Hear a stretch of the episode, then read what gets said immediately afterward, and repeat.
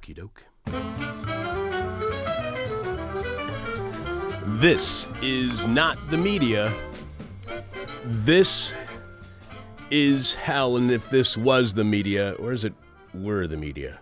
We would likely not be having the conversation we are about to have on policing, as the more corporate and public establishment media far too often changes from being reporters and journalists to stenographers when reporting on the police. They take whatever claims being made by police public relations departments as facts, rarely questioning them unless there is public outcry over perceived injustices done by law enforcement. Sure, some of that changed following the deaths of Trayvon Martin in Florida in 2012 and the 2014 police killing of Michael Brown in Ferguson and Eric Garner in New York City and the subsequent protests. Those increasing protests came to a head following the 2020 police murder of George Floyd in Minneapolis. Yet those calls for defunding the police and seeking policing alternatives have faced intense blowback, as they always do, not only from the police, but their allies in government. As our guest today writes, the alliance of local government and the police is unassailable. That blowback was so intense that President Biden promised in his 2022 State of the Union address that his administration would propo- propose an additional $13 billion to allow the hiring of 100,000 new police officers across the nation. Such an increase in the police means an increase in the power of police unions and their ability to affect elections moving forward, advancing their political agenda that has supported every Republican presidential candidate since President Bill Clinton of you know, but of course they supported President Bill Clinton. Clinton backed the expansion of mass incarceration through the Violent Crime Control and Law Enforcement Act of 1994, which was sponsored by then Senator Joe Biden. So none of the expansion of police by Democrats in the White House should come as a surprise to anyone. Nonetheless, the campaign against policing as it exists in the United States today continues, and each step along the way, that movement has grown, with much of it moving past the idea of reform and to the horizon of abolition. In a few minutes, we'll consider where that campaign was, where it is, and where it may be going when we speak with historian Austin McCoy, who wrote the Baffler magazine article After Floyd If You Can't Rein in the Police, You Can't Save Democracy. Austin is an assistant professor of history at West Virginia University. He also participated in the anti police violence movement in Ann Arbor, Michigan. He is currently writing a book on the history of the left in the Midwest, which sounds absolutely fascinating. And you can also find uh, his work at Truthout. Austin is a self described old school rap specialist. You can follow him on Twitter at Austin McCoy and then the number three, and on Instagram at Aus McCoy. That's A U S McCoy. I'm your bitter, blind, broke, gap tooth radio show, live streaming, and podcast host Chuck Mertz. Producing is Sebastian Vupper. Sebastian, anything new by you? Uh, not not really, not really. Uh, just had a fairly lame weekend. uh, I mean, at least we went out to to uh, see a movie. We watched the uh, Banshees of Inisherin. Which, How is it? Uh, very bleak, uh, but also very funny. Uh, I liked that a lot. Chloe was a little blindsided. I have not had a time, any time whatsoever to watch a movie until I, yeah, for for several months, even when I was uh, recovering from my surgeries. I never really had time to watch any movies. And this weekend, I watched uh, Everything, Everywhere, and All at Once. Have you seen that movie? Yet? Yeah, I watched that last week, and it like immediately shot up to my top three movies of all time. I really liked it, but like I was telling my girlfriend, I'm just kind of, you know, like I like martial arts movies, but I hate the fact that martial arts shows up in so many movies. I love science fiction movies, but I hate the fact that you know, like certain science fic- science fiction tropes show up in certain movies all the time. You, You, know? don't you don't like your you don't like your uh, carrots touching your peas, basically. exactly, but at the same time, you know, I. I really like the movie. I, am not saying anything wrong about the movie. It's just that every so often I'm watching something that I really like, and they're doing something that I really like, and after the movie's over, I realize, you know, I'm falling for martial arts movies again. You know, it's just a weird thing. I'm not saying I didn't like the movie. It's just was a weird uh, afterthought I had. And also, for the first time since the lockdown began, my non wife and I went out to eat at a restaurant with friends, and then went back to their place and played cards. After being fully vaccinated, we finally felt safe enough to socialize in a way that we used used to before, you know, hand washing, face mask wearing, and social distancing due to COVID. And it was fantastic. We also went out to breakfast that morning. It was, it was for the first time since the pandemic began, and we couldn't have been happier. Not worrying about spreading COVID as much as we have worried about it over the past two and a half years was a huge relief, and hanging out with fully vaccinated friends was absolutely wonderful. Until I woke up the following morning with an awful cold. That cold, or whatever it was, RSV, the flu, or whatever, led to a fever which peaked at 101.6 degrees. But to the life-threatening, but due to the uh, life-threatening infection I had this past spring, and the following surgeries I went through, which lasted until this past summer, I'd been told by my doctors that if my temperature ever, ever gets over 102 degrees, I need to go to the emergency room immediately. So things were a bit touch and go for a while when my temperature was so high, but the fever eventually broke nearly 48 hours later, and to be honest, I felt fine and was ready to return to the show. Although every time I've ever said on the show that I feel fine, suddenly things take a horrible turn for the worse. So I was hoping I was not jinxing myself yet again. But I apparently did jinx myself. And the universe was like, "Hey, Chuck, challenge accepted." Exactly. And immediately after writing what I just read in preparation for the show nearly two weeks ago, I took a COVID test and tested positive, which explains why we have not had new shows since early November. I would say I'm feeling better right now, but every time I say that, I get sick again.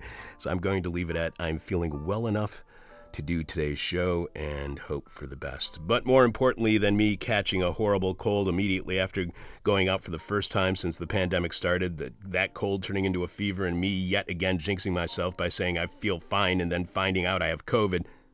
Sebastian, what is this week's question from hell for our listeners? Uh, this week's question from hell is, as you suggested, what are you going to miss most about Twitter, and what are you going to miss most about Twitter? Are you missing anything about Twitter? Uh, I mean, it's still there. It's Yeah. just it's just perceivably more like awful than it uh, than it's ever been, and like it. I don't know. Like I've been a pretty heavy Twitter user. Of, um, hi, my name is Sebastian. I have a problem. Um, since like 2010 or something. Um, and uh, so. I don't know. It's been, as I said on the show before, like it's been a part of my life for for quite a while, and um, currently I just really notice, or rather, well, let me let me rephrase that. So like after the whole Elon debacle started, um, it was kind of intense because like a lot of things were happening at once. And then and now this has kind of died down a bit to uh, just a weird white noise of like a lot of super far right nonsense getting swept up into my timeline um, quite a lot. Uh, I mean, I don't use the main Twitter app, so I do not use like Twitter.com or anything. I use uh, exclusively third-party apps, so my timeline is always in chronological order. I'm not slave to the algorithm. They like they can't show me only you know like people who bought blue check mark um or, or or something like so far as as long as the twitter api is out there uh it's it's like you can use third party apps and i would encourage everybody to do that because like the first party stuff is awful um What's the third party app that you use? Because I don't know about these third party apps. uh, on my on my computer i use an, an app that's called tweeten Tweeten? Or t- yeah like a tweet and 10 in one word Oh, okay. Um, it's basically like a, a plugin where I think it just uses reskins um, TweetDeck. I don't know if you know what that is. Like TweetDeck is is something that Twitter eventually bought up that used to be run by Adobe, I think. Okay. Um, and that's kind of like a, uh, that organizes your your your whole timeline and like your your main timeline, your mentions, your likes, other people. So it's it's it's kind of neat, and I used it. I used that for a long time, and then it got bought up, and I used some, something else, and eventually just now it's Tweeten On my phone, I use uh, Tweetbot. All right. Well, I'm gonna have to try those out because Yeah. uh, the way that I, the only way that I use uh, Twitter right now is I made lists of different news sources and news sites that I wanted to follow on Twitter, and I just go to my list. I don't even have anything to do with, with the actual, you know. I mean, that's fine. you Yeah. know. Twitter is a tool like anything else. Yeah, You can like, and that's ideally you should be able to, um, you know, configure it in any way that you that you like. But it's been a problem in the past where it's like, oh yeah, now the timeline is no longer chronological. Tweets tweets go now now go sideways. Uh, mentions are now called fluffs or whatever the hell. And now under uh, notifications, you have mentions. Verified mentions is a separate yeah, one yeah. now. So, but you can leave your answer to this week's question from hell at our Facebook page, facebook.com slash This Is Hell Radio. You can direct message it to us via Twitter at This Is Hell Radio, or you can email it to chuck at thisishell.com. But we must have your answer by the end of this week's show when we will be announcing this week's winner of the question from hell. And we so far do not have an alternative for where we're going. Uh, should our account be deleted or whatever? Because apparently we are on the list of Yes, uh, 5,000 anti-fascists or something. Yeah. Which, yeah, we should be. Is that awesome? Yeah, it's awesome that fascists are uh, sharing our Twitter handle as one that belongs to uh, le- to a leftist organization or is run by leftists. You know what? Let's just thank the fascists for finally giving us recognition for all of the work that we've done over the past Thank 26 you, years. fascists. Thank you, fascists. Fascists. If your answer is uh, our favorite, then you can get your choice of This Is Hell merchandise: uh, the T-shirt, the truckers and or winners winter cap, the coffee mug, the face covering, the face mask, the This Is Hell Guide to the 21st Century flash drive featuring dozens of interviews from the century, as well as the tote bag. Yes, there's a This Is Hell tote bag, and you can find all that stuff at thisishell.com when clicking on support. Let's get to this week's uh, hangover cure, and then we'll go right to Austin, brave enough to be streaming live, dumb enough to be goofy, stupid enough to think that we could be a regular part of your weekly hangover. This is Hell, and Sebastian has this week's hangover cure. This week's hangover cure is again very Icelandic. Earlier this month, the website Iceland Airwaves at grapevine.is posted the article Where to Cure Your Festival Hangover with, as the site says, quote, words by Irina Zubenko. Uh, and in fact, we found last week's hangover cure, the very Icelandic cure of going to the pool, in the same article. Uh, Zubenko offers four other post festival Icelandic cures, including food, specifically Icelandic food. Uh, writes It's better to start preparing for the inevitable hangover early. The food you eat the night before can seriously affect what you're feeling, uh, uh, whether you're feeling well the next morning. But assuming it's too late and your hangover is here, we get you covered. Scientifically, it's best to eat potassium rich food to cure a hangover, but we all know that once you're there, the only thing you're craving is some junk food. Suggestions from our team at Iceland Airwaves d- uh, differed, but there are tons of restaurants and food stalls in town to put you back on your feet. Consider trying one of these Mandi, Hlölabat- Hlölabatur, Alibaba. That doesn't sound very Icelandic. No, it doesn't. It's good to know that there's a diverse uh, you know, array of uh, restaurants Yeah. in uh, Reykjavik cuisine. Yeah. Uh, You know, I picked this because I knew you were going to have trouble pronouncing these. Yeah, just because I, I read them now for the first time. Yeah. And our editor in chief's hangover days favorite, Punk. that makes this week's hangover cure eating at a restaurant in Reykjavik. Tune in for more Icelandic hangover cures. There are going to be more of those. yes, it's the rest of this year is just going to be Icelandic hangover cures just for you. Duck hunting, Christ. uh, there's tune in for more Icelandic hangover cures uh, and more of me mispronouncing or having trouble. Well, you could you could also just use more Indian stuff, you know, like That'll I'm- work, I'm too. Just as bad as that. Uh, throughout the holidays and into the new year. Coming up on the show, our talk with Austin McCoy on the past, present, and future of the police protest movement. We'll tell you what happened on our most recent episode of This Is Hell on Patreon, exclusively for subscribers at patreon.com slash this is hell. We got some emails from listeners that were pretty fascinating. We'll be sharing those as well. And something is changing for us on Patreon and elsewhere, and we will be announcing that following our guest. We'll also have a new edition of The Past Inside the Present when producer Sebastian Vupper, who holds a doctorate in history himself, provides us with the historical context of the past so we can have a better understanding of the present. This week, Sebastian talks about the prosperity gospel, the just world fallacy, and billionaires. Live from the United States, where the law is far too often the real crime.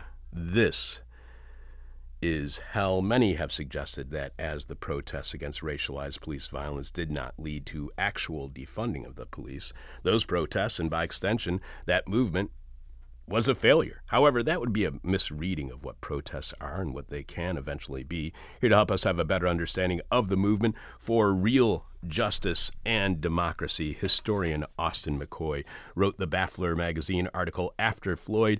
If you can't Ryan, Austin McCoy wrote the Baffler magazine article After Floyd. If you can't rein in the police, you can't save democracy. Welcome to This Is Hell, Austin. Hi, Chuck. Can you hear me? Yes, I can. And I have been looking forward to this interview for two weeks now. I really enjoyed this article a lot because I like it when people go back and look at protest movement and see what impact that they have had, a longer term impact on uh, our all of our goal to have more democracy, to have a better democracy. You write that in 2020, prior to the police killing of George Floyd, it had been a tough spring. In addition to living in isolation due to the coronavirus pandemic, you seethed at the news the lynching of 25 year old Ahmaud Arbery in February, Amy Cooper threatening to call the police on birder Christian Cooper in Manhattan the same day Chauvin, Derek Chauvin, knelt on uh, Floyd's neck, and revelations about the Louisville Police Department's killing of 26 year old ER technician Breonna uh, Taylor. It all stirred the secondary trauma and psychic pain that accompanies living as a black man in a nation that seemed unwilling to reckon with its racist past.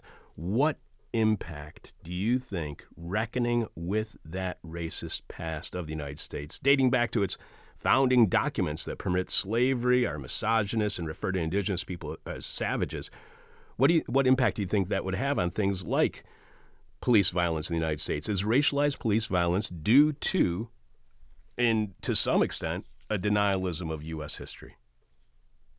That's a you know a huge and uh, big question, and uh, no, I think if we were to try to you know actually reckon with you know a racist settler colonial uh, patriarchal past, uh, it would have you know I believe a, a a positive impact on every aspect of life, you know, not just including policing. But uh, I think in terms of thinking about the ways in which uh, law enforcement has worked in this country, um, even going back to slave patrols, right? I mean, it's, you know, police has been uh, designed to, uh, you know, rein in, uh, whether it's like rein in racial others or rein in poor people, working people, right? I mean, so, you know, like I think if we really wanted to get down uh, to the root of the problems of structural racism in this country and the history of it, uh, we would have to examine the ways in which uh, you know police has functioned. You know, not as the sort of protectors of every American or every citizen in this country, but has served as a uh, bulwark, you know, against uh, you know the rabble, so to speak, or uh, those who are, those those people who are marginalized. Uh, so no, it would cause us, at least I would hope, to sort of really rethink the ways in which our institutions, the ones that you know many Americans celebrate, have actually functioned. Now, obviously, uh, this is one of the reasons why there are folks on the far right and you know just some mainstream Republicans don't want us to learn, uh, you know, a sort of deep history of racism in this country or a history of settler colonialism of capitalist exploitation or patriarchy because that means we would have to try to change something.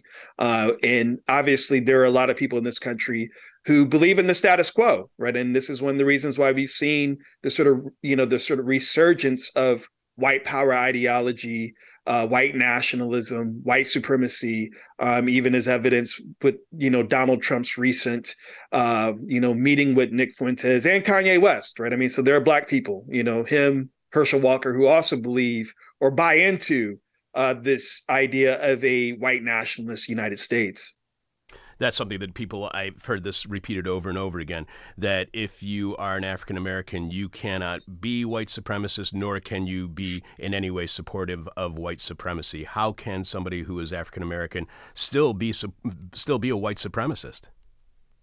Yeah, I mean, I think what we have to sort of think of, right, is uh, white supremacy, anti-racism, right? I mean, like these are ideologies, right? I mean, so like this is, you know, on the sort of flip side, I mean, uh, yeah, there are, you know, there there's a long history of white folks, uh, you know, starting with John Brown, right, who are willing to give their lives uh, to uh, you know, fight against enslavement, fight against ra- anti-black racism, racism in general. Uh, where and just like you know, with that, there are you know there have been there's a history of black folks who have bought into the idea that well they might be able to uh, sort of retain some privileges uh, as they ascend up ascend the economic ladder if they buy into a white nationalist ideology. Um, so you know, this is one of those you know um, you know scenarios where yeah, you have class and racism actually working together with folks like Herschel Walker and Kanye West because you know if you think about someone like Kanye West, you know as you know you mentioned you know my hip hop fandom, right? I mean like when he was first uh, recording uh, he was recording songs like two words that you know were critiques of racism. Obviously, one of the ways that uh, he entered into the national consciousness was amid Hurricane Katrina when he said that George Bush doesn't care about black people. Now he's obviously walked some of these comments back, but it's not as if those things didn't happen. But what happened was he became uh, more prominent. He began to sort of ascend the economic ladder within the uh, within hip hop culture, and then obviously uh, within broader popular culture in general. And he began to identify with the you know and this is coming from him folks like walt disney right? I mean and you know we want to talk about sort of disney's history as uh, sort of born amid the cold war also sort of uh, you know when it comes to their movie characters right? I mean skewing towards white up until in the last 20 years right? I mean so like kanye west has sort of found uh, you know inspiration in white billionaires and millionaires. And for him it seems that another way to sort of continue uh, up the ladder is to you know endorse folks like Donald Trump and sort of start uttering anti-Semitic comments and to uh, you know you know quote unquote be provocative by wearing anti-black uh, you know clothes that he has that he's designed. I mean, so yeah, this is one of those moments where we want to talk about what you know black folks and why they might want to why they might buy into white supremacy uh, a lot of times it's black men too right? I mean so it's this idea of being able to recuperate uh, sort of notions of black masculinity uh, and assert a masculinity like other white men. But then it's also about protecting uh, their wealth and protecting the potential to uh, you know sort of accumulate private property. So then is white supremacy more about class than it is about race I think it's both. You know, I think it's both. Um, you know, I think when we think about it historically, um, because obviously you've had you know non-wealthy white folks who have bought into uh, white nationalism and white supremacy, right? I mean, this goes back to W.B. Du Bois's argument about whiteness being a psychological wage uh, for some white workers, right? Obviously, not all white workers, but for some, right? I mean, and this idea that you can have white folks who, uh, you know, may not be upwardly socially mobile uh, who can identify, you know, with, you know, wealth, but then also seeing white supremacy and white nationalism as a path towards that wealth, um, or as a way to sort of recuperate any sort of, you know, perceived lost privileges. And uh, I mean, and some of this is, you know, historical, you know, sort of coming out of study, but then some of this is just even interacting you know y'all were talking about twitter earlier and uh no like in 2015 2016 i mean i had the unfortunate experience of being trolled by some of these white nationalists and you know and some of these folks wanting to debate me on twitter about the merits of nationalism in general.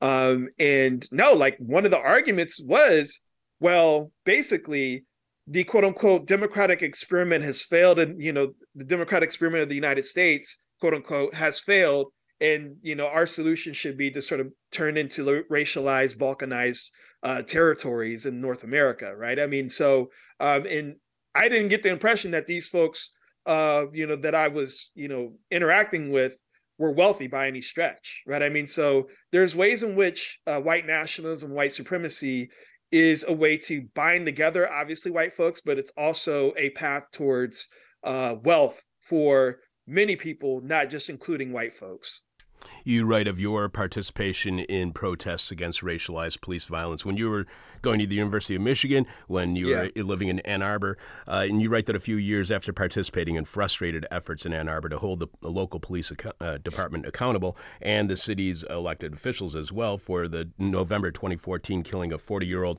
Aura Rosser, I mm-hmm. truly felt anti race activists and organizers and the movement for Black Lives generally had taken a leap forward. The protests represented the greatest collective instance of political education around racist police violence of my lifetime. The uprising led to more non black Americans engaging in protests and inspired many, including vast numbers of young white suburbanites, to learn more about the United States histories of racism and colonialism. Why do you think the protests struck such a chord with young white suburbanites?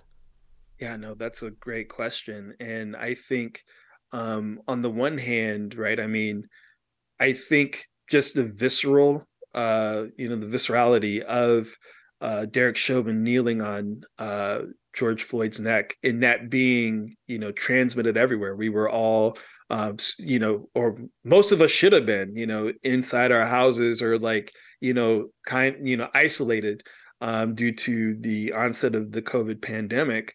Um, so I think, you know, you have folks who probably, you know, might not have had as much, uh, you know, interaction with or experience with, uh, you know, sort of seeing rate like racist murder. I mean, uh because for those of us who are black, brown, indigenous, um, if we haven't experienced any sort of police harassment, and obviously if we haven't sort of experienced any brutality, or if we haven't known anyone, we know of this, right? I mean, we some of us grew up, uh, you know, some of us are old enough to remember Rodney King and seeing that. Um, some of us are old enough to remember Amadou Diallo, who was uh, shot 41 times by the New York Police Department for having a wallet.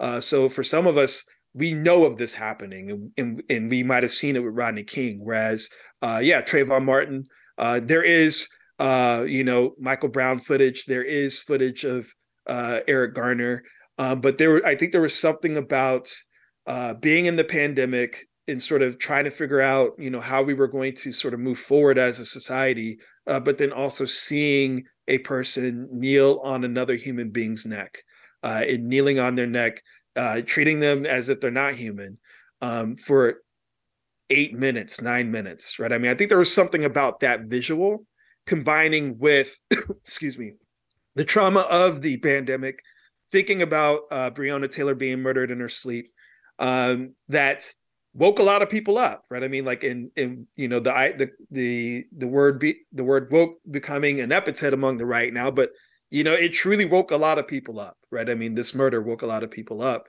and uh, yeah, it was like, oh, we thought that um, you know there were reforms after the sort of first wave of protests. Uh, you know, President Obama had you know created a task force to investigate uh, you know, police murders, and then to try to uh, institute uh, reforms. You know, like, and we're all sort of learning that this also didn't work as well.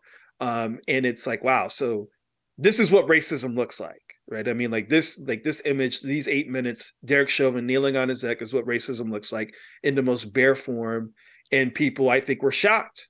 Um, and you know, they should have been shocked. Every, you know, like this was a rational response the hundreds of thousands, if not millions of people streaming into the streets was an extremely rational response to what we've seen.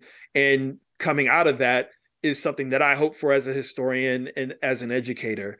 Uh, people wanting to learn more about, well, how did we get to this point? How did we get to the point of Derek Chauvin deciding to, you know, kneel on George Floyd's neck uh, while George Floyd is screaming help, you know, screaming for his mother, um, and yeah this is where we begin to get just not just protests but you know more book clubs more people wanting to sort of seek out histories people wanting to read the 1619 project people wanting to read more from uh, abolitionists like mariame kaba and angela davis um, and the new york times even publishing a uh, op-ed uh, written by Mariame Kaba, you know, that declares, yes, we literally mean abolish the police, right? I mean, so um, I think there was something about, you know, the sort of just the brutality um, and the length of that brutality um, and us, you know, all being in front of our TVs. This was a real monocultural moment. Um, so I think you throw all of these into the pot, and I think what we get is a sort of heightened interest uh, in you know histories of anti-racism in the United States. Mariame has been a guest on our show a few times, and people can find all those interviews right now by going to thisishell.com and searching on her last name, Kaba, K A B A. You write of the protests in 2020. Louisville protesters put up a memorial in honor of Breonna Taylor, Minneapolis activist, calls uh, to defund the police, announced the agenda of the second wave of Black Lives Matters protests, uh, those dating back to 2015. In June 2020, the Minneapolis City Council voted unanimously to replace the police department with a more holistic system of public safety, demanding cuts to police budgets and even calls to abolish law enforcement institutions were not new. But the new political moment allowed people to hear these calls. But you also add, suddenly one could see signs with defund the uh, police at protests in cities throughout the country. Television pundits, columnists, and Public officials debated the merits of the demand. Even the reliably, as you were just pointing out, center right New York Times published an argument by organizer Mariame Kaba that aff- affirmed, yes, we mean literally abolish the police. However, as you point out, as you know, the backlash against such arguments has been intense, leading some big city mayors like ours here in Chicago, Lori Lightfoot, to end up mm-hmm. funding police even more than before the protests. Prior to the midterms, Albuquerque police chief Harold Medina was making claims that crime in the city was spiraling out of control. However, after the mid- midterms, he tweeted, now that the campaign season is over, I want to be I want to clear up the claims about Albuquerque's crime stats. Over mm-hmm. 5 years overall, property and violent crimes are down thanks to the officers, detectives, and professionals throughout the Albuquerque Police Department. So what role do you think the exaggeration of how bad crime is? What role did that exaggeration play in the backlash against the call for defunding the police? Did that exaggeration and that fear, is that what led to the backlash? So I think that um, we start like basically when I think about the anti-police protests um, or police violence protests, but when I think about social movements in general, um, when I basically start from the from the uh, standpoint of uh, the United States uh, has some very serious reactionary currents that are that have always been coursing through it um, politically and culturally. Um, I mean, so you know, if we think about even uh, the Roe v. Wade decision, you know, we can sort of surmise that you know the week before, the date, the night of, you know, you already had reactionaries who were planning long, short term, medium term, and long term strategies to defeat and overturn Roe, which they were successful this past year, right? I mean, um, and I think this was this is the case when thinking about um, you know the history of the civil rights movement, the history of anti-police brutality movement, or Black Lives Matter, or the movement for Black Lives in the last ten years, uh, where, yeah, the police in the in the last ten years have experienced a, a legitimation crisis uh, that it had not really experienced before, right? I mean, because the civil rights movement of the 40s, 50s, and 60s was a broad based effort uh, to overturn Jim Crow, overturn racism. Policing was part of it, but it wasn't the it wasn't the specific target. Whereas now, police is the specific target. All the pressure uh, that that anti-racists are trying to place on a particular institution is going towards the police in many ways, at least nationally. Um, so, you know, you had like folks are prepared, right? I mean, folks on the folks on the right, folks in the center, Democrats, they're prepared for these protests and in it in these sorts of uh, ways in which you're going to like these folks are fear mongering around crime is part of a playbook, right? I mean, this is the playbook uh, that Democrats and Republicans have used since the 1960s at the height of the civil rights movement, right? I mean, so um, you know, you have folks who are tapping into this play playbook, and it's sort of these uh, claims that are being made in bad faith about crime um, are just illustrating how the movement is as much of a conflict over culture and uh, and, and rhetoric um, and and debate as it is, you know, a conflict in the streets, right? I mean, so um, yeah, you have mayors who are, uh, you know, who are um, you know sort of trumping up crime you know you have other politicians who have done this you know i'm in morgantown and we are in the pennsylvania market and no all i saw was oz and mastriano and other sort of you know congress ads um, during the midterms that were uh, flashing the same sort of stock footage of people committing uh, property crimes, right? I mean, and sort of then sort of going from there to uh, using that as a critique of the defund the police demand um, or Black Lives Matter in general. Um, so yeah, this is a this is a coherent strategy, um, and this was this has been here, right? I mean, the the reactionary the reaction to the protests were stirring while the protests were happening. You had folks like Donald Trump, Christopher Rufo, um, who were trying to figure out uh, how we got to respond to this because if we don't, you know, then they might win, right? I mean, like 2020, the summer 2020, uh, at least so far, right, has been the closest we've been towards thoroughly delegitimizing policing in the United States, right? I mean, and with the with an institution that's so strong to get there, folks on the right knew, um, Democrats uh, like Abigail Spanberger, who is former CIA, knew that the police are in trouble here. We need to figure something out, right? I mean, so uh, this wasn't just a oh wow, people are protesting. You know, here comes the backlash. It's we're constantly trying to you know legitimize the police. Anything that threatens the legitimacy of the police, we need to strike out against. And one way to do that is to trump up crime um, and trump up uh, you know, homicides, trump up property crimes. I mean, because I just saw a headline. I don't subscribe to the LA Times because I've subscribed to too many other things.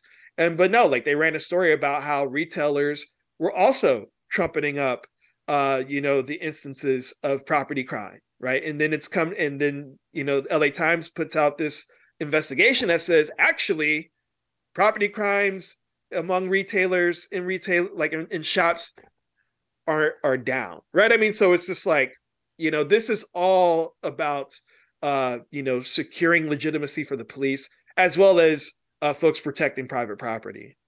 You quote another past guest on our show, the activist Kali Akuno, who warning in the summer of 2020, the empire mm-hmm. will strike back. Of yep. that, there is no doubt.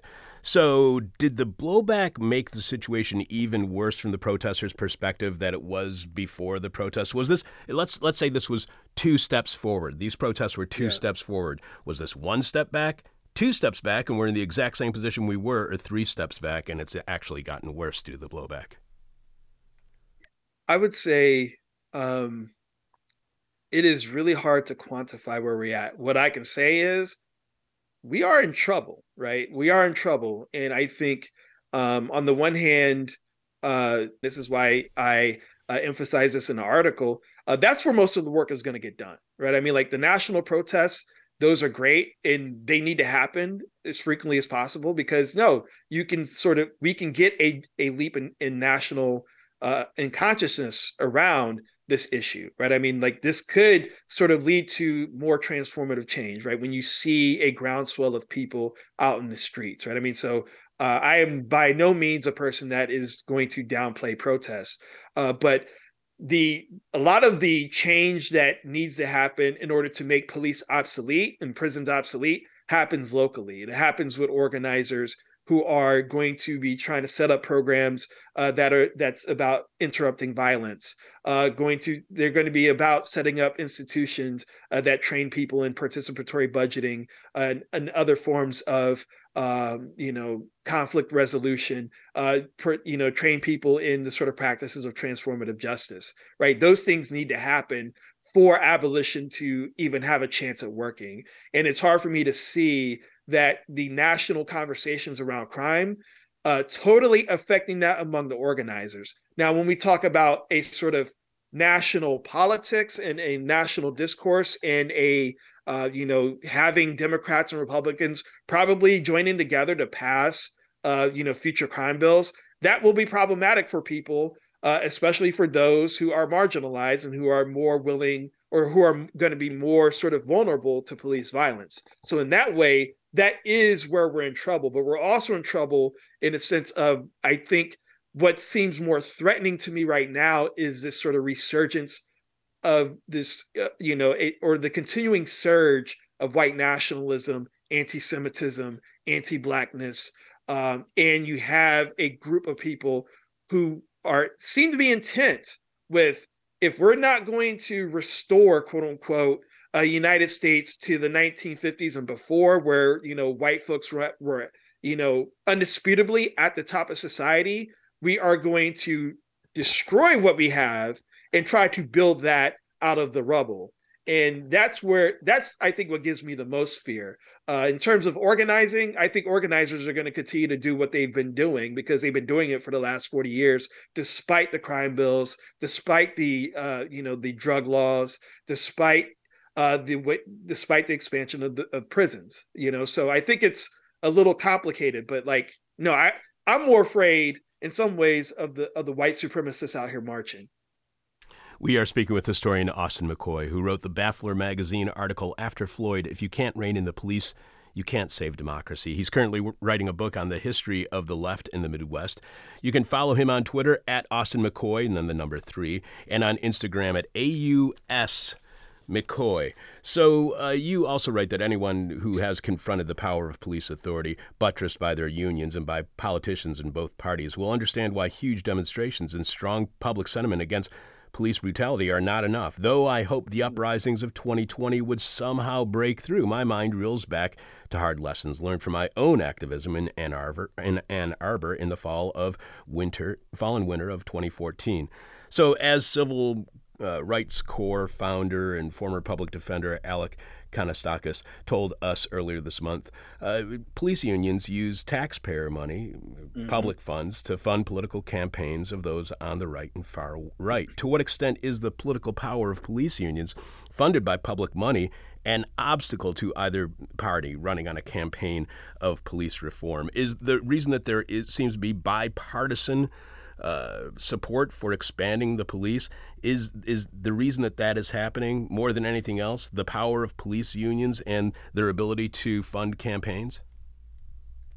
I think that is a serious that is a serious factor. And uh, yeah it, it's rather ironic in the sense of um, you know democrats um, you know from you know the 1940s until the 1970s sort of uh, being the party that uh, relied on uh, trade union and industrial union uh, and service sector union, uh, you know, funding, and now, you know, from the 1990s basically on, it's been, you know, the police unions as one of the sort of strong institutions in electoral politics in this country, and um, yeah, like, you know, like I think.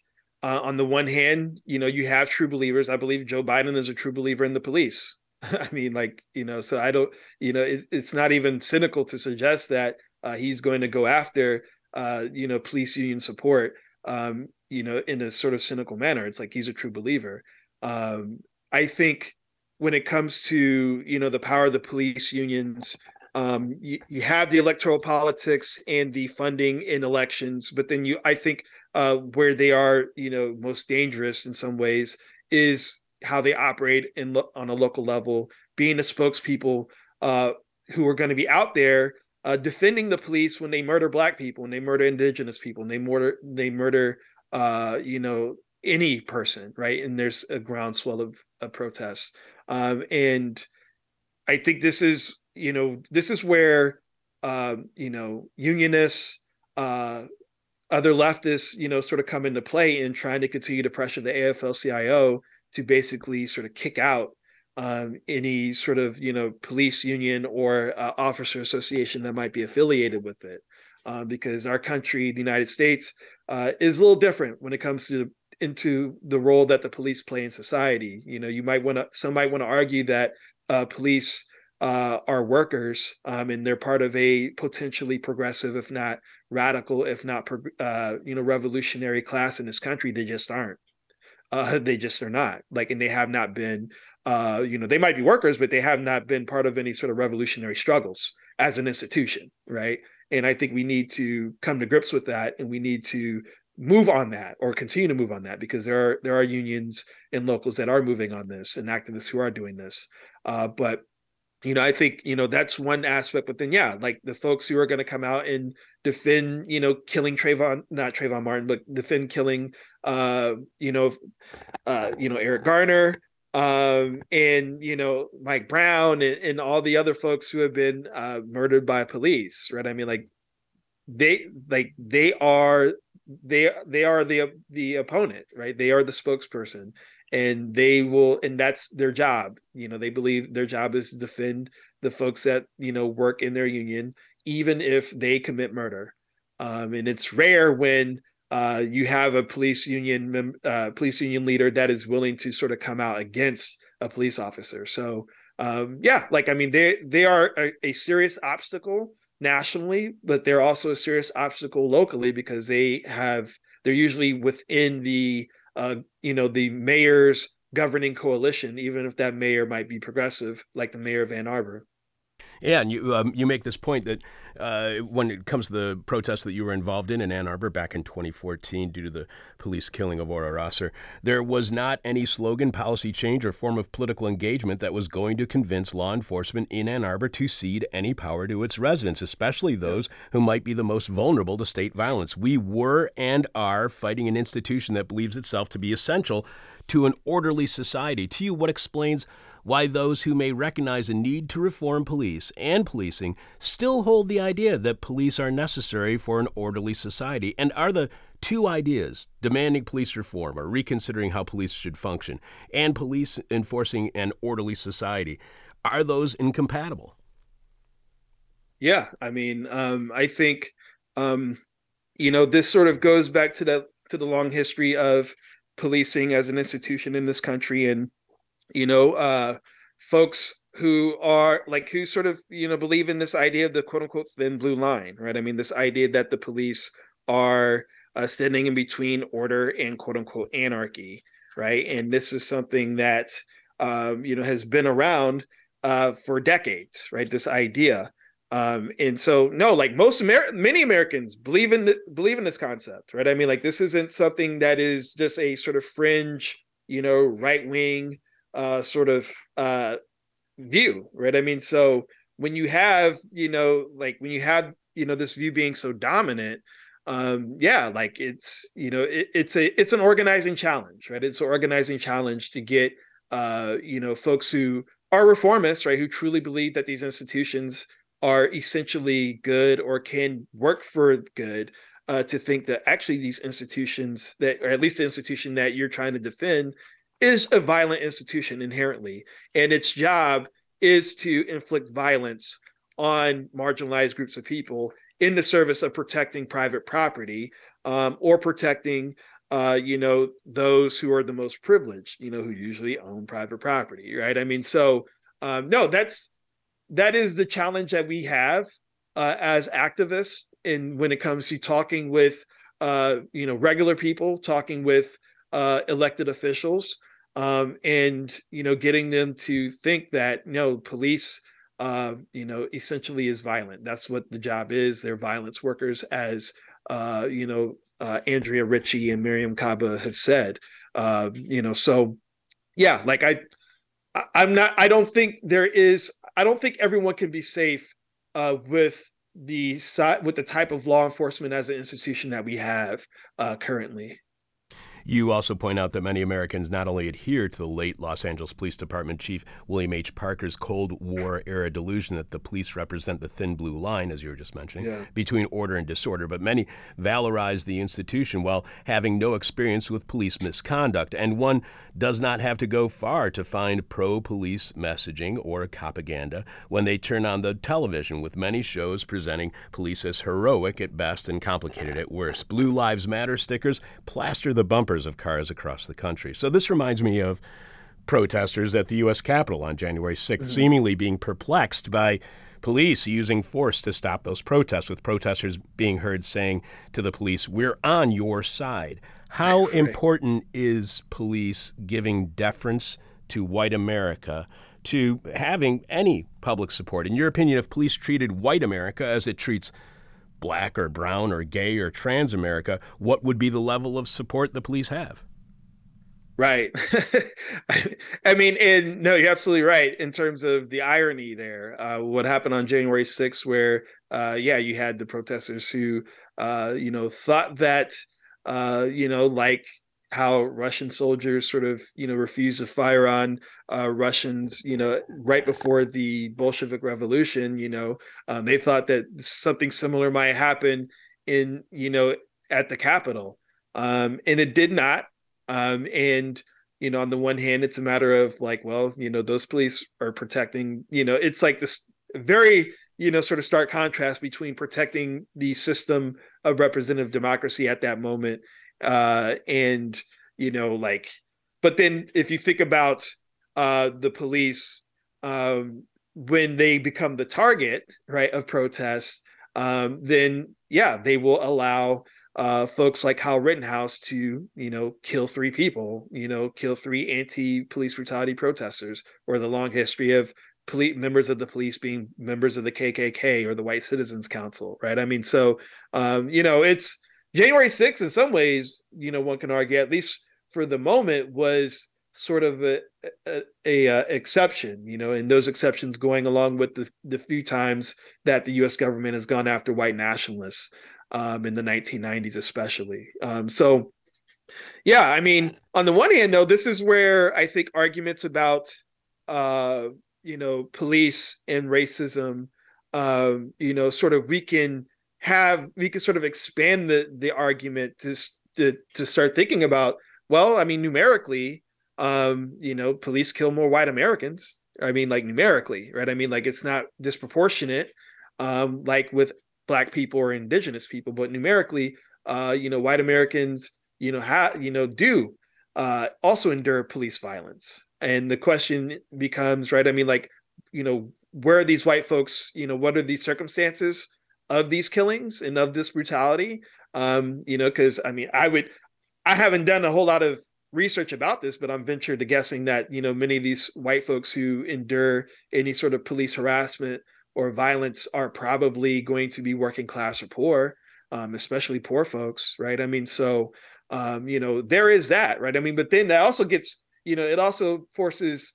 us to sort of have to take, uh, you know, class exploitation and, and economic inequality across the board more seriously, which I think is something that uh, many Americans um, don't. They also don't seem to be interested in that. Neither do Republicans and Democrats, if we're being completely honest, right?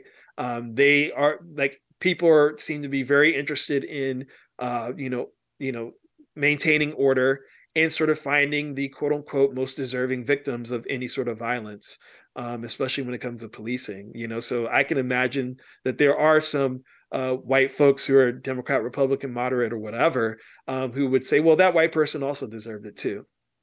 So, to what extent has the police become uh, a kind of special interest group that so often gets yeah. bipartisan derision? In, in your opinion, yeah. why are the police not seen as a special interest group with their own political agenda that is self beneficial.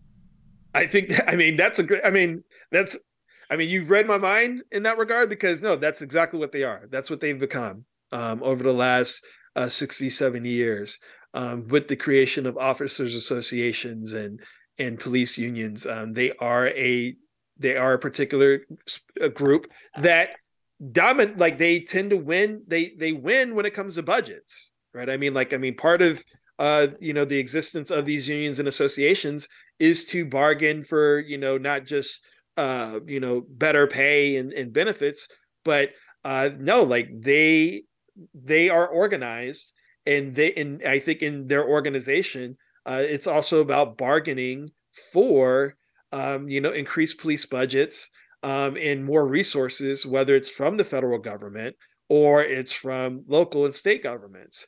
Um, and yeah, like that's we should see them that way. I don't think we see police as a special interest group. And I think part of it is it goes back to the valorization, the valorization of the police, right? I mean, like, uh, so I think people tend to see the police as a quote unquote good institution comprised of mostly good individuals, some of whom might quote unquote be part of our family, um, and part of our families.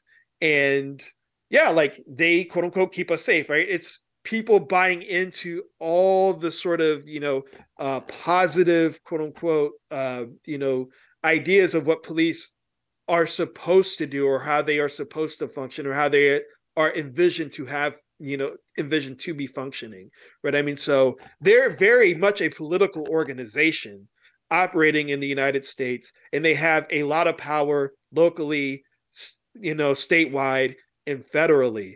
Uh, but i think it's only been within the last 10 years uh, with the emergence of the movement for black lives that you have some people beginning to see that but the people who begin to see that i think are those on the right, right? So I think the folks on the right accept the idea that the police can be a special interest group.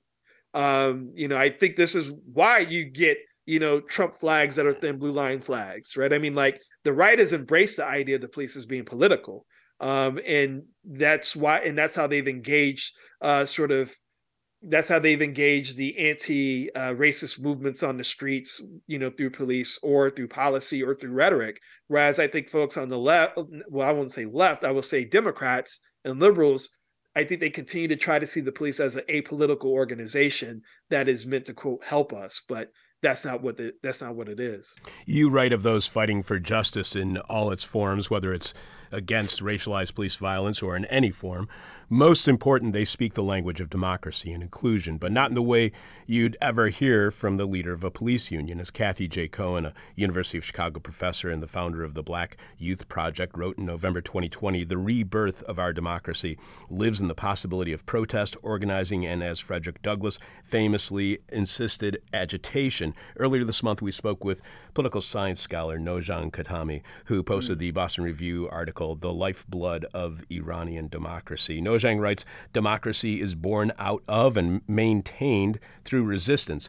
What, mm-hmm. in your opinion, happens to democracy when agitation and resistance are absent? Can democracy be maintained, as Nojang puts it, without resistance and agitation? Not just expanded, but just right. maintained.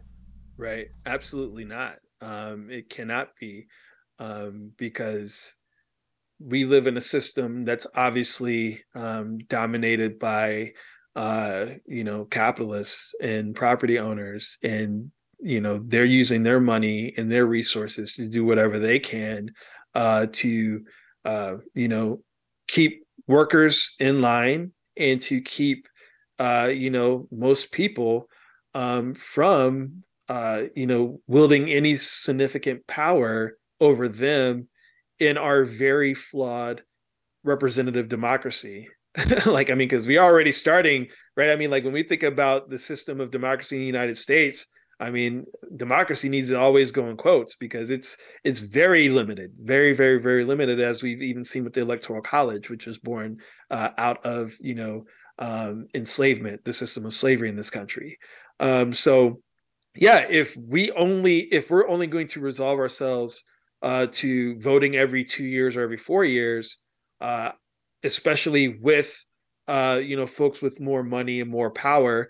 Uh, whether you're talking about uh, those in part of the uh, capitalist class or Democrats and Republicans, um, I think we will die by very slow asphyxiation um, if that's all we're doing is voting. So um, yeah, like resistance, protest, you know, doing whatever we can to build alternative institutions uh, that will sort of help introduce people to ideas of transformative justice, alternative ideas of public safety, alternative ideas and, and strategies for uh, allocating uh, money and, and, and, budgeting. Um, you know, getting people to think that, uh, well, if we have you know these tens of billions if not hundreds of billions of dollars that are going to police or trillions of dollars that are going to uh, the military or trillions of dollars that are going to rich folks through tax cuts what could we do with that? What kind of society could we build?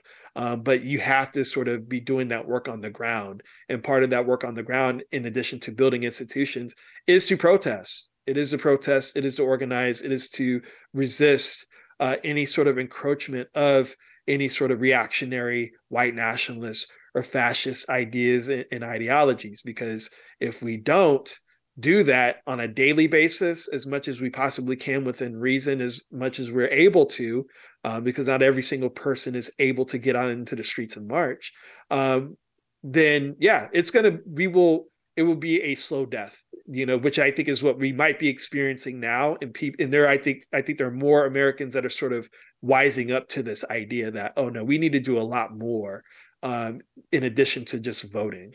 So is the police this idea of them serving and protecting is that a pretense that both the police and the public engage in including the media? Do we all engage in this pre- pretense that they serve and protect us?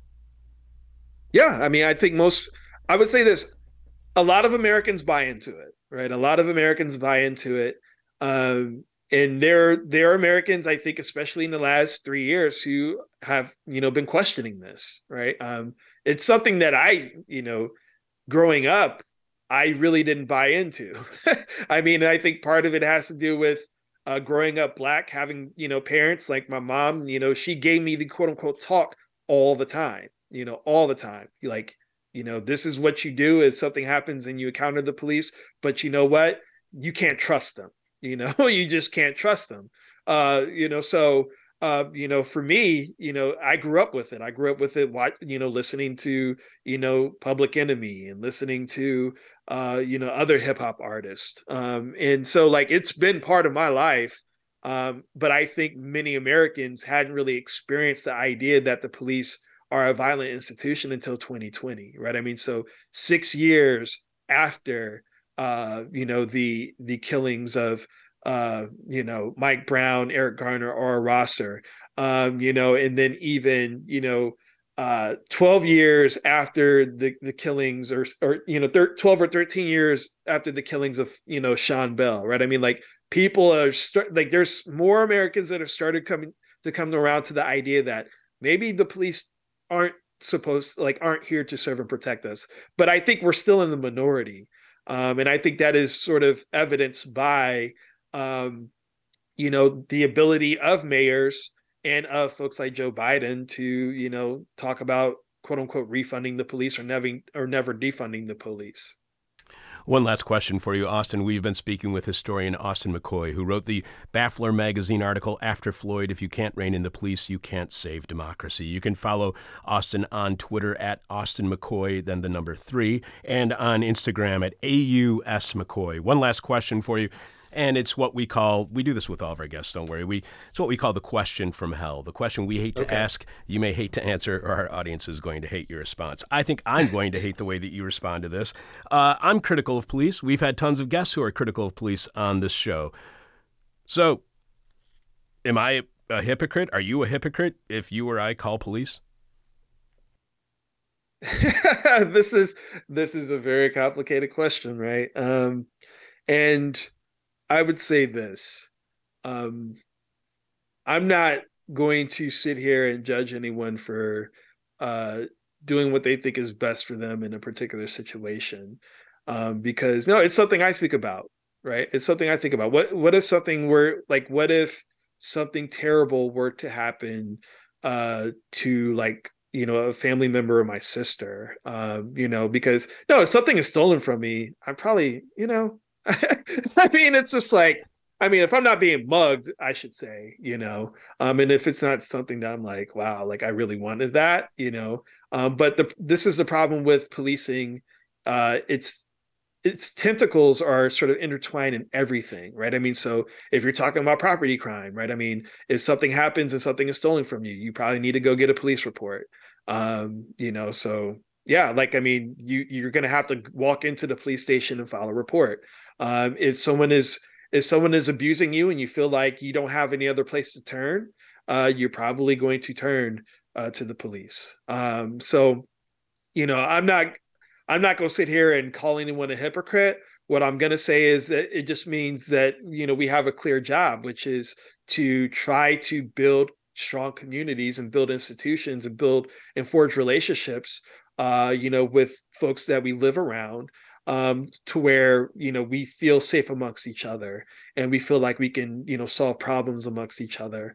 And yeah like i mean if someone is if my if something happens to me and my sister calls the police i'm not going to berate her you know? So um yeah i think it's i think it's just very complicated you know? It's very complicated. Um i'm not i'm i'm just not in the business of trying to judge folks when it comes to that anymore. I would rather just have conversations about it and sort of figure out you know how can we best interrupt violence? How can we best build, you know, connections amongst each other to where eventually, uh, you know, as Angela Davis, Mariame Kaba, Andrea Ritchie, um, all the you know abolitionist feminists who have been taught, you know, who've been trying to tell us, uh, Ruth Wilson Gilmore, right? How do we make police and prisons obsolete? And it starts with us. Austin, I really appreciate you being on the show. It's been like 10 years since I actually called the police, but that was due to my neighbors being in a running gun battle with other neighbors yeah. of mine. So, yeah, I'm going to yeah. call the police when that's going on. When you hear 14 yeah. when you hear 14 shots outside your back door, it's scary. Yeah. Yeah. that is that is scary. And I'm not gonna sit here and be like, well, you know what you should have done? You should have done that. Yeah, exactly. I, I just can't I can't bring myself to be to go there. Right, right. Austin, I really appreciate uh, you being on the show. When you are close to having your book done about uh, the history of the left in the Midwest, uh, please contact me or we'll be uh, looking for your publisher to uh, announce that uh, book because we would love to have you back on the show yeah, I'd love to be back on. And uh, no, I appreciate y'all reaching out, and I'm glad that we were finally able to connect and and talk. Yeah, and I'm not dead. That's a big plus. That's also good. I'm like I said, keep my fingers crossed. All right. Thank you very much, Austin. Great talking to you. Great talking to you too. Take care. Take care. Staring into the abyss so you don't have to. This is hell. Now, a word from our sponsors. And as we are completely listener supported, we refuse to have any you know, advertisers, so we are and have always been completely commercial free. We do not accept corporate funded grants or any foundation money, which means we do not make enough profit to actually afford to be a nonprofit either. As you are our sponsors, tell us what you think. Give us your constructive and destructive criticism. Send us your guest or topic suggestions or anything you would like to share via email, Facebook, Twitter. And if you do, we will likely read whatever you send us on air. If we have your suggested guest on the show, we will thank you personally during that conversation. Uh, last week, listener Aaron B., whose Twitter bio says he is less smarter than you think, tweeted, For God's sakes, people, you go on about shows called silly things like Chapo Trap House and Jimmy Dore Show and the Young Turks. And I'm just like, y'all are wasting your time. Those shows will never love you back. Harsh but true. Y'all don't listen to This Is Hell, and it shows. Aaron, while I don't know about uh, throwing shade at Chapo, Dore, the Turks, or their listeners, as I've never yeah, listened you can to. Sh- you can throw shade at. Well, yeah, I mean that's fine. I just I've never listened to any of those shows, and the people who do those shows have likely never heard "This Is Hell" the exact same number of times I have never heard their sh- shows, and that would be a total of zero times. I've listened to them, and they've probably listened to us zero times as well. But we do love our listeners because without you, the show would not be possible. In fact, we appreciate you all so much that we invite all of you every week to join us for our weekly meet and greet, which is really a drink and think. This Is Hell office hours, which takes place every Wednesday night, rain or shine, even when freezing or snowing, at the bar downstairs from where I'm sitting right now, Carrie's Lounge, 2251 West Devon Avenue in Chicago's West Ridge neighborhood.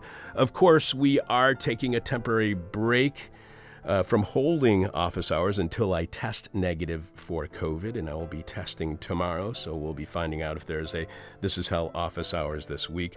But a few weeks ago, a listener who lives in Rapid City, a couple of listeners who live in Rapid City, South Dakota, told us uh, they, that, well, uh, Steve, and his partner Megan were going to be passing through Chicago and they wanted to drop by for office hours. It turns out they were wrapping up a, a two month road trip that included going through Canada, down to the east coast of the U.S., across the Great Lakes region back home, making a pit stop here for office hours. After hanging out with Steve and Megan, uh, Steve emailed me saying, Hey, Chuck, thanks for hanging out last night. We had a great time. What you guys do really means a lot to me. Steve had mentioned a book while we were sitting in the beer garden around the fire pit. It's a book uh, on outsourcing research. The book is called When Experiments Travel Clinical Trials and Global Search for Human Subjects by anthropologist, uh, anthropologist Adriana Petryna.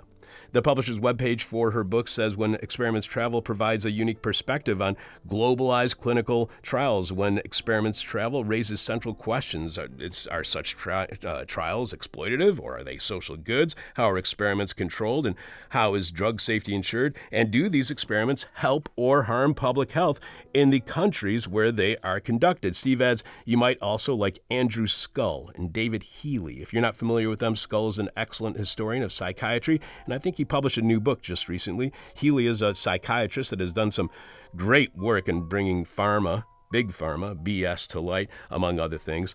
Uh, if I think of others, I'll let you know. Thanks again for showing us around your studio and sharing your evening. Also, it sounds like your partner is pretty amazing. Take care, Steve. You are correct, Steve.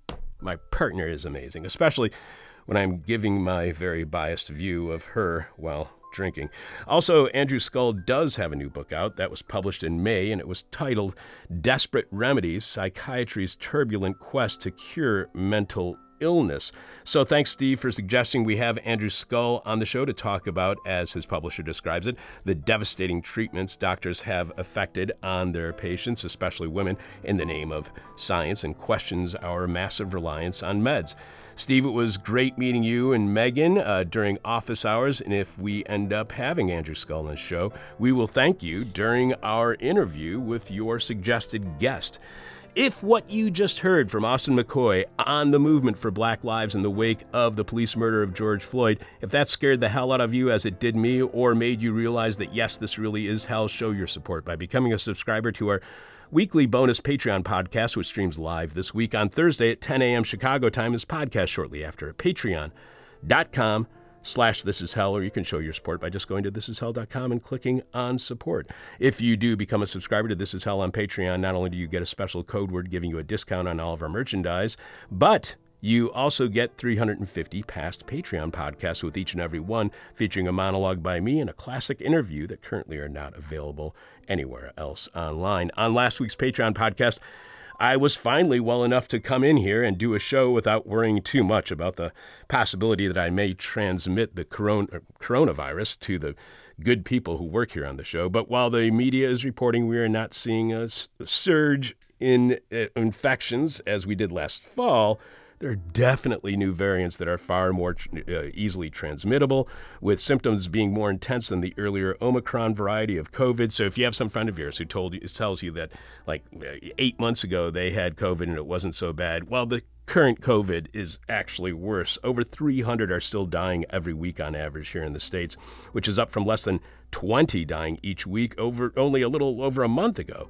While seven day averages for infections are leveling off at around 40,000 and hospitalizations staying just below 3,500 every week, the U.S. is about to hit the 1 million mark when it comes to how many people reported having COVID. 100 million, sorry, 100 million mark when it comes to how many people reported having COVID. And we know that number is underreported. So it's like one in three Americans have probably had COVID. Nonetheless, many in the U.S. are talking about the pandemic as if it is in the past. And if it's a thing that, and it's clearly not something that is in the past. Some are even waxing nostalgic about the good old days of the pandemic when we had the time and resource to pursue our own personal interests rather than working to make someone else even wealthier than they already are. And let's not forget that the whole thing is still a mass disabling event. Every time you get COVID, you're basically rolling the dice whether or not your brain will survive this in its current state and like various organs it's like it's a cornucopia of the gift that keeps on wrecking your organs. So uh, yeah, keep mask. And especially with what I'm still recuperating from. So last week on Patreon, I looked back at the pandemic that is still very much here and considered everything from how our social identity got mixed up in our own personal responses to the pandemic to why looking back wistfully at the worst days of the virus can be a slippery slope toward some believing we need to make the pandemic great again. And as uh, I mentioned uh, when meeting Steve and Megan from South Dakota during This Is Hell office hours, uh, he got in touch with me about, you know, you should interview David Healy. Well, in fact, Healy was on our show way back in February of 2005 after he claimed Prozac and other drugs like it can be addictive and cause suicidal tendencies, which, despite those claims being very unpopular, turned out to sadly be true. David has also recently testified in the deaths of two, had also recently testified in the deaths of two grandparents murdered by their 12 year old son, in which Dr. Healy believes Zoloft may have been the case. But the only way you can hear all of that is by becoming a subscriber to our Patreon podcast at thisishell.com slash or at uh, patreon.com slash this is hell.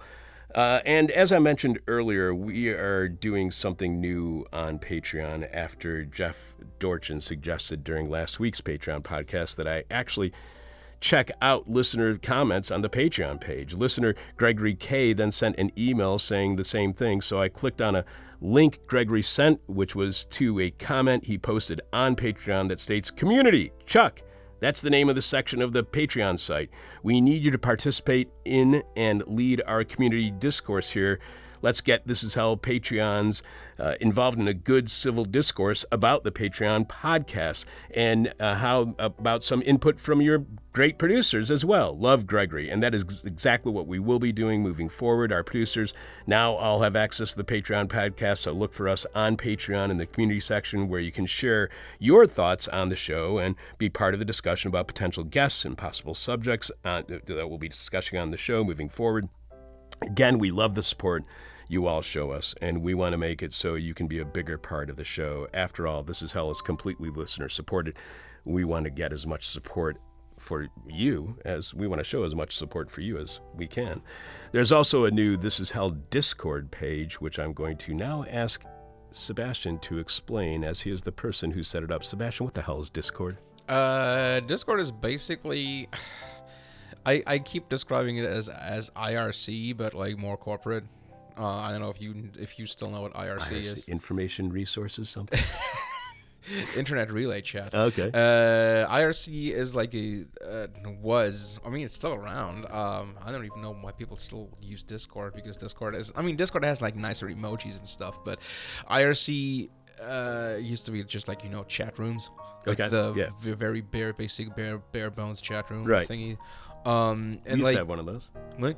We had one of those a long time ago. Hmm. Yeah, and like uh, d- Discord is kind of the same thing, just with a corporate wrapper and like you voice chat and stuff like that you can do through it. I mean, and and or, or if you're familiar with Slack, um, that's basically Discord. Discord is basically basically Slack for you know the leisure time, where Slack is more professional.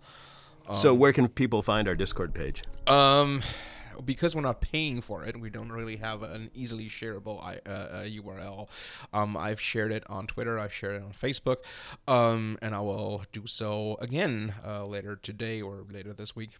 And uh, Sebastian, please remind us what is this week's question from hell and tell us how our listeners are responding. Uh, this week's question from hell is, uh, what are you going to miss about Twitter? What are you going to miss about Twitter? Um, and uh, da- da- da- Any responses? Listeners, yeah, listeners Oh, are actually crazy. responding on on Facebook. Um, let me just uh, switch this to newest. Ugh, I hate this. Okay, uh, Fabio L says the continuously pending promise of Kissinger being next when a celebrity dies. Never happens. Hammer and Hank is going to be around for way too long. Uh, Kim G says ruining a band name with one letter. Okay. Hashtag small feces. John C writes the friends we made along the way question mark. All right. Jeff Jeff G writes tanky hot takes. Uh, and Mike Mike Mayberry writes uh, that it became a culture war weapon for normies with short attention spans to pan their designated billionaire bad man. All right. Um, Brian G writes nothing. That's good. Uh, Concise. yeah, Manda appreciate the Manda. W writes nothing. Don't use it. I mean, yeah, I get it. Um, Duck H writes it may survive. I mean, yeah, That's pretty in- good. Not in the form that it's basically already a zombie, but whatever. Warren L writes, "What is Twitter?" And Steve C writes, "The loose ends." Manufacturing Dissent since 1996. This is hell. It's now time for Dr. Sebastian Wupper and the past inside the present when Sebastian, who has a PhD in history, gives us the historical context from the past that we need to have a better understanding, that we need to have a better understanding of our present. Sebastian, take it away.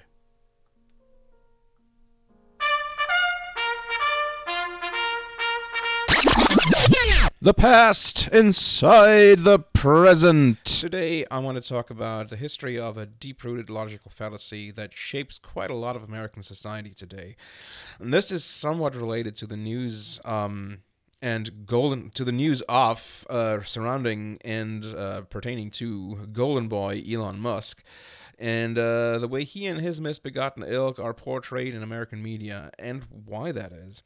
So, if you are a billionaire, you are very, very, very, really unfathomably rich, especially when you have not one or two, but tens or even hundreds of billions of, of you know, basically whatever currency. I mean, especially dollars. Um, in everyday thought, we really don't grasp how much those sums truly are. Um, basically this wealth is enough for centibillionaires if you want to call them that to essentially be well gods walking upon the face of the earth. And i'm not trying to be cute here. Their wealth is so absolutely vast and so so much higher than anything any of us mortals can ever hope to achieve that they are essentially untouchable by any of our mortal means. If they break the law they will always be able to pay for the best lawyers and politicians to keep them away from consequences. And uh, uh, even if those things should fail, they can always pay their way out of things. I mean, how much is it going to cost in fees? You know, like how many billions?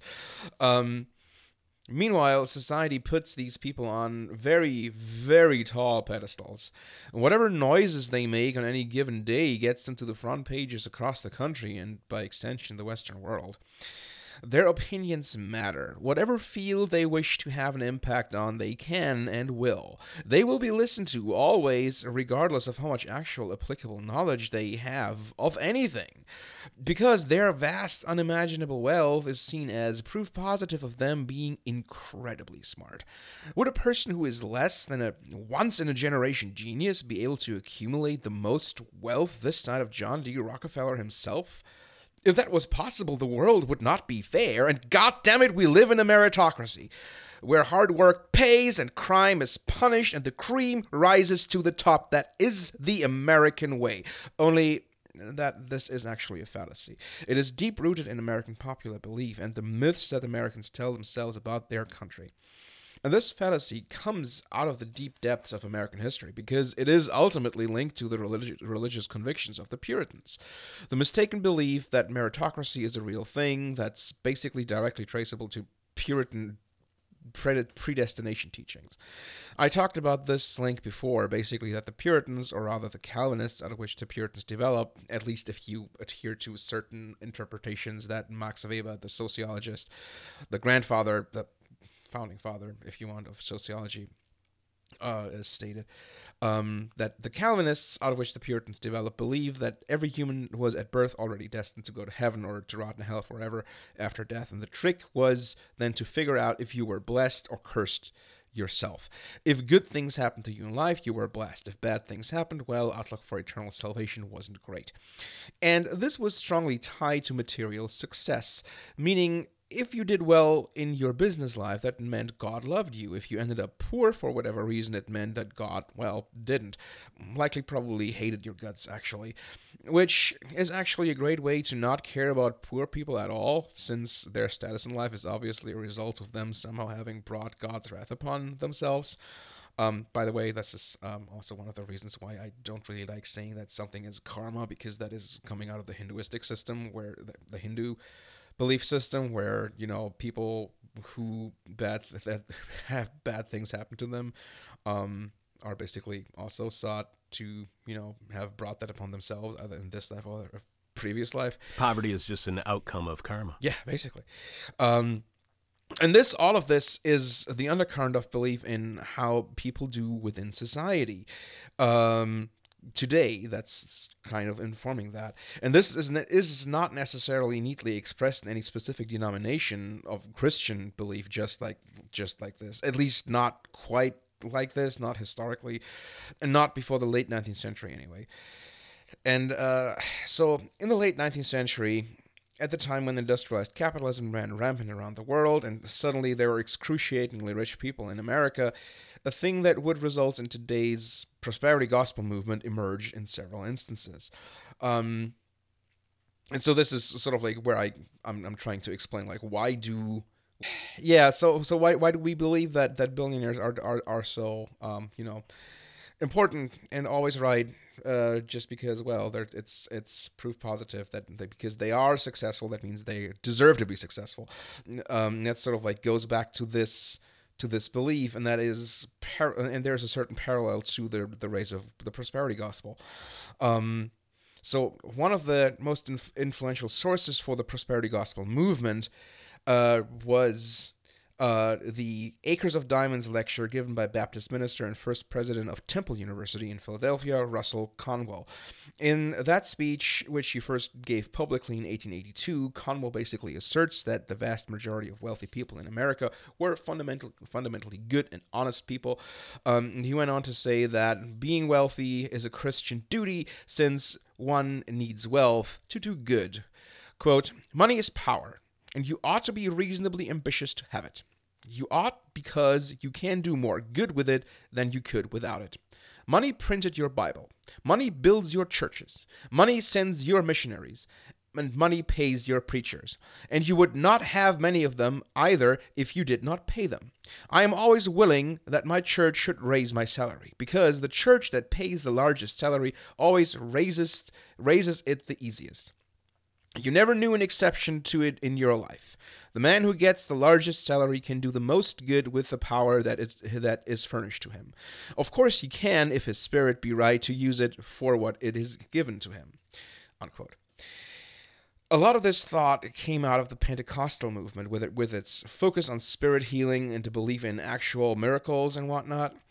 And in that, in that, early prosperity gospel coalesced with a new thought teaching, a 19th century spiritual movement. So there were a lot of 19th century spiritual movements, by the way, um, that preached mind over matter Christian faith healings and supposedly gave rise to the Church of uh, Jesus Christ Scientist, which I should add is not a prosperity gospel church. I just like the to say Church of Jesus Christ, comma Scientist. It's just always cracks me up. Um, anyway, and uh, in the late 19th century, these religious movements coalesced again together with the spirit of the time that encouraged individualism, but also sobriety and the mastery of oneself. Even capital M mesmerism features in this origin story of all of this, because, you know, like mind over matter. Um, and all of that was then projected back upon itself through the teachings of one Essek William Kenyon, a popular, in, influential radio evangel- evangelist. Kenyon basically preached that all of the non Christian mind over matter teachings were mumbo jumbo, uh, but that if these same teachings were informed by and channeled through the Christian God, they would actually work. Prayer could, in fact, heal people, move mountains, the whole shebang. In Kenyon's wake, other radio preachers followed, who basically said that any truly believing Christian could achieve full perfect health just through faith, pay, prayer, and spiritual healing. Uh, as in going to church and having a healing priest there, laying hands, yada, yada, yada. Um, all through these things alone, a good Christian, if they truly believed, could achieve full perfect health forever. And out of this school of thought emerged the idea that faith, prayer, and spiritual healing were not just limited to physical health, but also could be applied to material well being. This, again, gave rise to the spiritual religious concept of positive thinking, which is not just radical optimism, but the firmly held belief uh, that thoughts can essentially alter reality.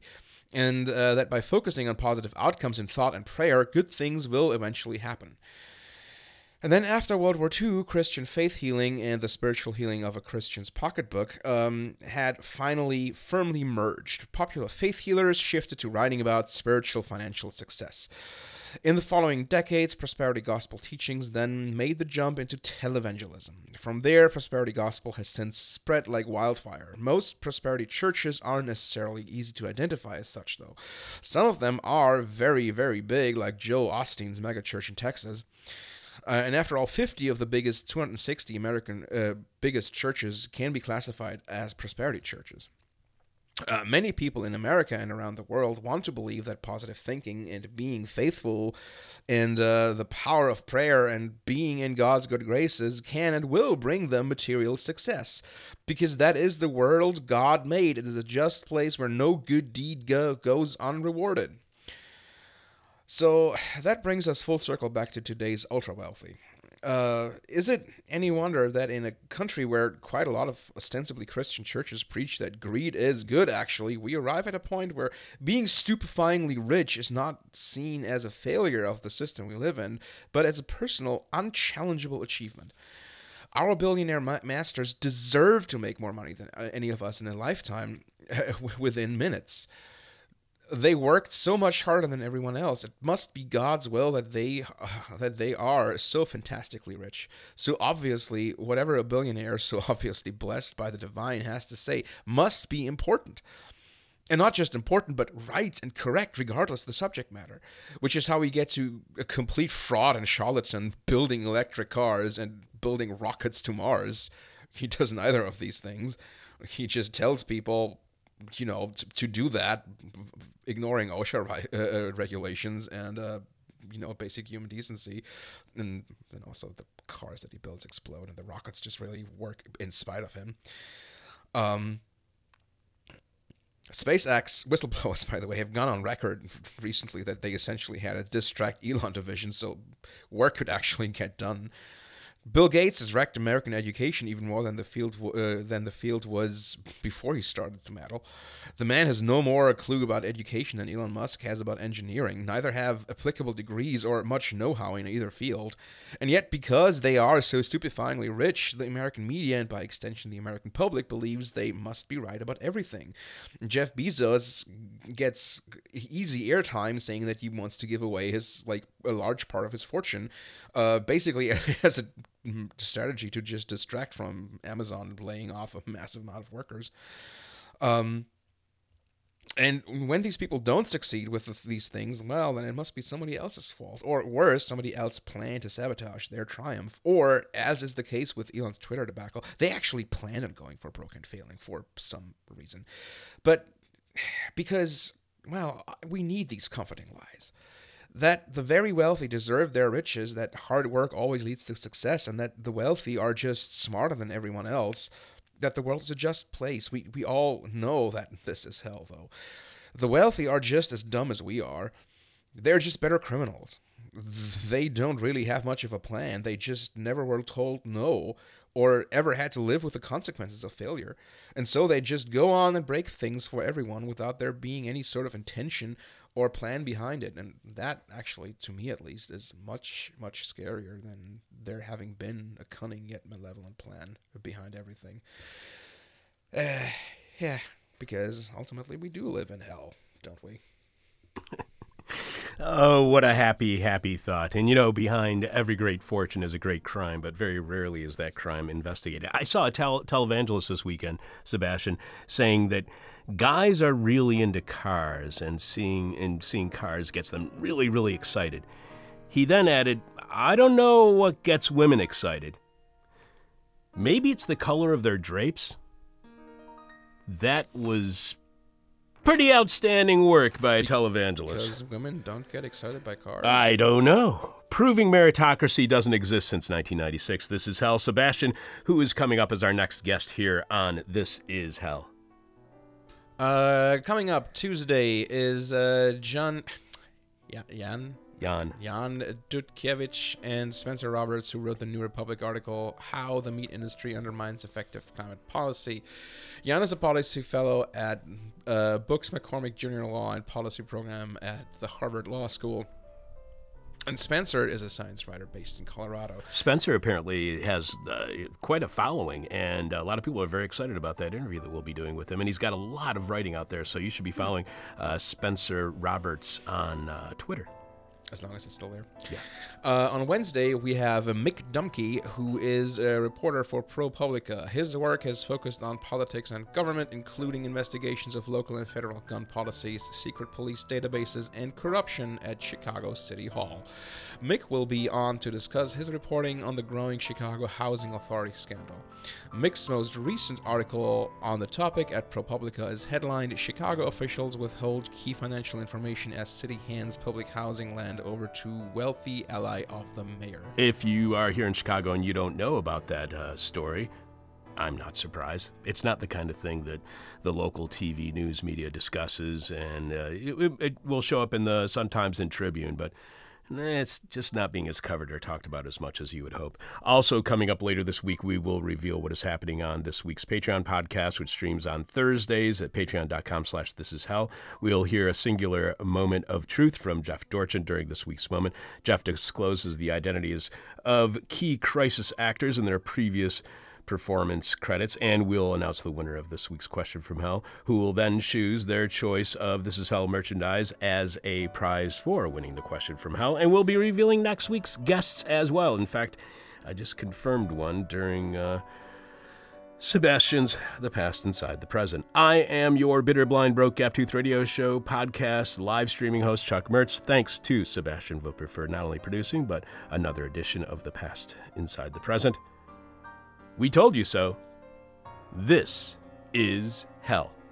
My demon is on my butt. Ah. My demon talks to me in profanity like a sailor. And my demon tries to knock me down and my demon tries to put me on a hell ride. Thank you for listening to This Is Hell. For more interview hell and to support the show, visit thisishell.com.